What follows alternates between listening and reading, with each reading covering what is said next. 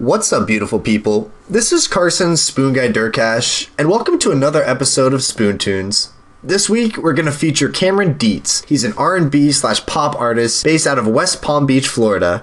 We actually met through a mutual friend, so quick shout out to Casey because without him, I don't think we really would have ever crossed paths. But, you know, first reaction from Cameron after hearing his music and talking with him is first off, he's super humble, but also super talented. I mean, this guy, my first reaction was that he sounded like The Weeknd, but kind of with his own original style to be completely candid, I mean, R&B music and, and, and some of the kind of poppy songs, uh, that's not really my thing. But but after hearing Cameron, wow, I uh, I definitely need to explore this realm more because um, this guy has talent. So without further ado, I'm super excited to bring you guys this exclusive interview with Cameron Dietz here on Spoonfed Audio.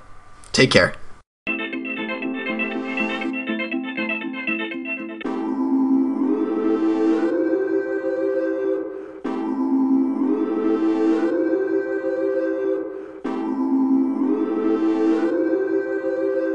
All right, man. Let's start with who you are and what style of music, if any, would you classify it? Okay. Well, my name is Cameron Dietz. Born and raised in Broward County, Florida. Moved around there quite a bit until I moved up to West Palm Beach, which is where I'm, uh, which is where I'm currently at. Um, I travel back and forth to New York for the summer every year, working on music. I have a separate seasonal job out there that takes me out there. I guess I classify my music as pop you know, it gets thrown in there as well. I'd I'd say R and B, you know, soul stuff like that too. But my stuff usually goes towards the the poppier range of music. Awesome, man. Awesome. And now, what what kind of made you start, you know, making your own music? And what age was it that you kind of said, "Hey, I want to maybe do this as a career"?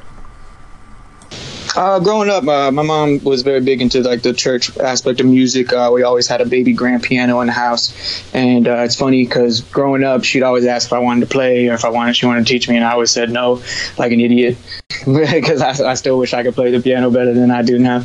Um, but uh, yeah, so that was always growing up, and I'd say you know, around when I was like 13, 14 is when I started to actually, you know, look into software and record and um, and then start making my own beats because you know everybody around me was always doing the covers or you know on YouTube and or looking up beats on online. And uh, you know I always felt that just for me to really truly get out you know what I wanted to get out through music I you'd have to start with me from the ground up. So I started producing going into middle school high school and uh, you know and then now now I'm here years years later Good deal, man. Good deal. And what was some of the software that you were using for your early beat production? Oh God, I, I think I originally had like a 10 day demo of Acid Pro or something like that uh, until, until I uh, I'm surprised I even remember that name uh, until I uh, until I finally uh, I bought I bought my first Mac and then I was on GarageBand and then I obviously moved up to Logic which I use Logic Pro now. Okay, cool, man. I've, I've never actually used Logic myself. I've heard some good things, but okay, cool. Well, how about just kind of touching on some of your biggest musical influences? I mean, are there any specific artists or, or bands that kind of help inspire you to create your own music, or um, I, I mean, um, I grew up listening to a lot of uh, Earth, Wind, and Fire. Actually, oh, um, my man. yeah, all, all day, uh, all day. Yeah, Earth, Wind, and Fire is absolutely incredible. OutKast, Stevie Wonder, Kanye West was huge for me too growing up. Uh, you know, just I guess I guess more hip hop, soul based type stuff growing up for sure. Okay, good deal, man. Good deal. And as far as your music, you have obviously a distinct sound. And what kind of influences or what kind of inspires your choices with your own music? I don't know, you know, and that's, that's, what kind of sucks is that it's just all random inspiration, you know, uh, whether it's a beat or, you know, I'll hit strides where I'm just, I make four beats that I'm like, wow, you know, these are totally going to the project, or I'll spend literally all day working on stuff that never sees a light of day. So, you know, it's all just random inspiration stuff I hear on the radio, stuff I, you know, I'm always listening to just random things on Spotify or Apple Music, just diving into new music, studying and learning. Um, so it's just, it's always depending on the day, the time, how I'm feeling, and all that.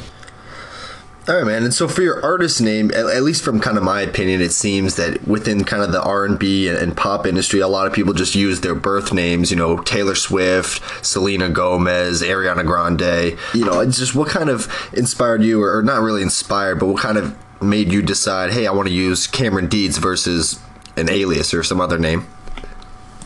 Well, it's funny. Uh, back like years ago, I did have a different alias. I, rec- put put out one mixtape under a different alias, and uh, you know, for the time being, it was cool. But I was just like, yeah, this is dumb. I mean, my name's uh, you know, I like my name, even though you know people mispronounce the last one all the time. Um, but uh, you know, I don't mind correcting people, and uh, you know, it's already got a Z at the end of it, which a lot of people have to fake when they make up names. So you know, it's a it's a yeah. So it's a you know. I like that. I, you know, I like my name, so uh, it was a, it was a no brainer at the end. All right, awesome, man. And so, what's next regarding your music? And for those of you who haven't heard of Cameron Dietz, we're going to do a, a music breakdown here in just a little bit of some of his songs. But, you know, what's next regarding your music? Any upcoming projects or kind of shows that you have in the works? I know you said you've been hitting the studio pretty hard. Yeah, as for as for shows, um, I'm uh, I'm holding off on accepting any. I'll probably be doing some shows in a few months around the Florida area, the New York area, and I might fly out to uh, California as well, depending on you know how everything goes. I'm shooting a video for the uh, the song Hill Valley, which is one of the songs that I put out in June, and that should be done and hopefully released by the end of this November, so relatively soon. Awesome. Um, so yeah, once I put that out, so you know, uh, some visual content for the viewers, and then like you said, I've been working on the new project that should be out early 2018. Very hard. Um, I got to start getting the ball rolling on that, and just the campaign for it, and I'll definitely be putting out a couple of songs before the release of that as well. So. Um, just a lot of stuff. It's gonna be a busy, busy, busy winter. awesome, man. Hey, when called outside, you sometimes just gotta bundle up indoors and uh, get to work. So absolutely, absolutely. Good deal, man. Good deal. And so for the, you know, some of the releases you're planning on upcoming, um, are you gonna have a couple of production as far as are you going to bring in different producers? Are you going to primarily try to do your own tracks, or what's kind of that route? Abs- absolutely. I mean, I'm probably going to be the, the front runner on on the production and everything like that. But uh, I do have another producer that I've been working really hard with. Uh, he's absolutely amazing. His name's Alan Jabara, and um, he's been helping me out tremendously, which is which is awesome. You know, I feel like for an album as big as the one that I'm trying to create, I, I need all the help I can get, and he's just an absolute genius with it. So I'm very excited to have him on board, and whoever else I end up uh, working with as well. Yeah, man, bringing uh, bringing him on the journey, you know. yeah, absolutely, getting the uh, the dream team together. That's it. That's it. Mm-hmm. Awesome, man. Awesome. Well, I'm kind of wrapping up the, the first part of this interview, and then, like I said, we'll kind of break down some of your songs. But um, if you had to eat one cereal for the rest of your life, what would it be? Uh, I'm, I'm, I'm peanut butter crunch all day. Okay. Uh, I like. I know it destroys the roofs the roofs of people's mouths, but you know, I just I'm just a peanut butter guy, so that's uh, it's a no. Sometimes love is pain, man. absolutely, absolutely. You gotta have it, man. Awesome, man, awesome. Well, uh, for everyone listening, again, Cameron Dietz will be right back here with a couple of song analysis.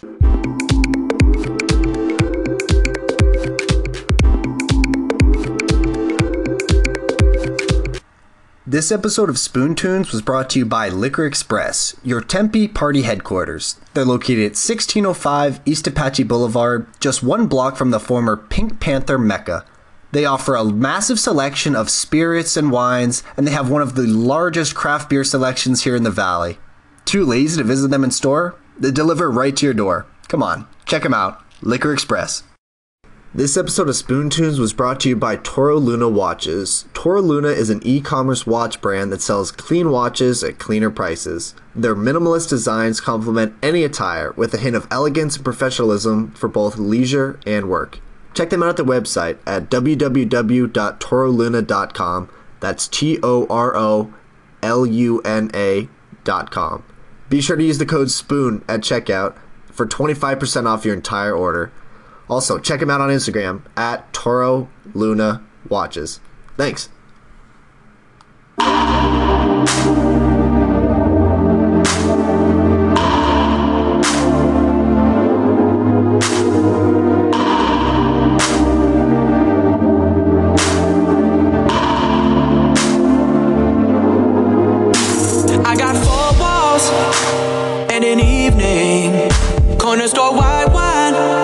We can pass some time. Conversations are so easy. Cause your bad jokes seem to laugh with mine. You tell me I'm funny. You say that you need me. Don't say that you love me, cause that'd be too easy. It's never easy. Hands on my blue jeans. You love to tease me,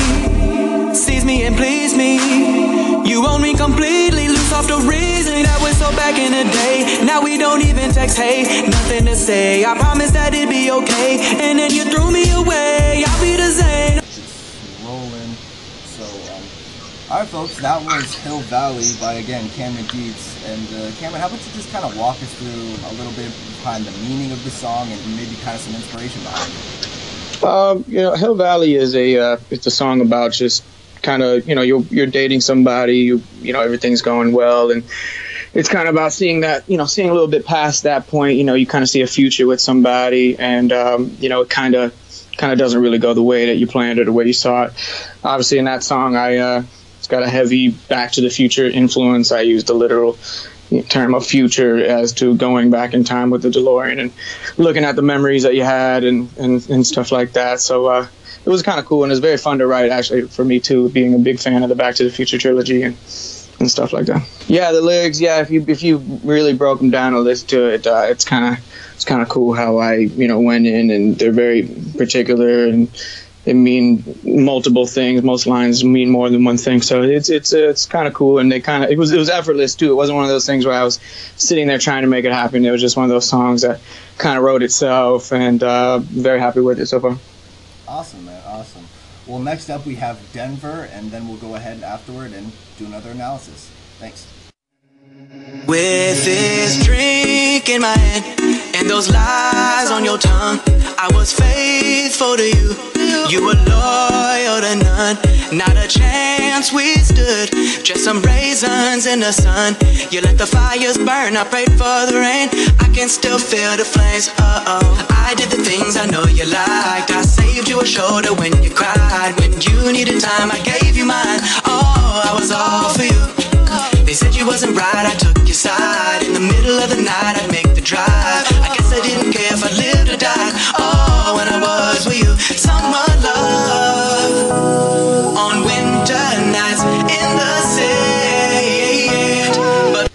that was Denver by Cameron Dietz. And Cameron, so what's again kind of the meaning behind that, and maybe a little bit of influence?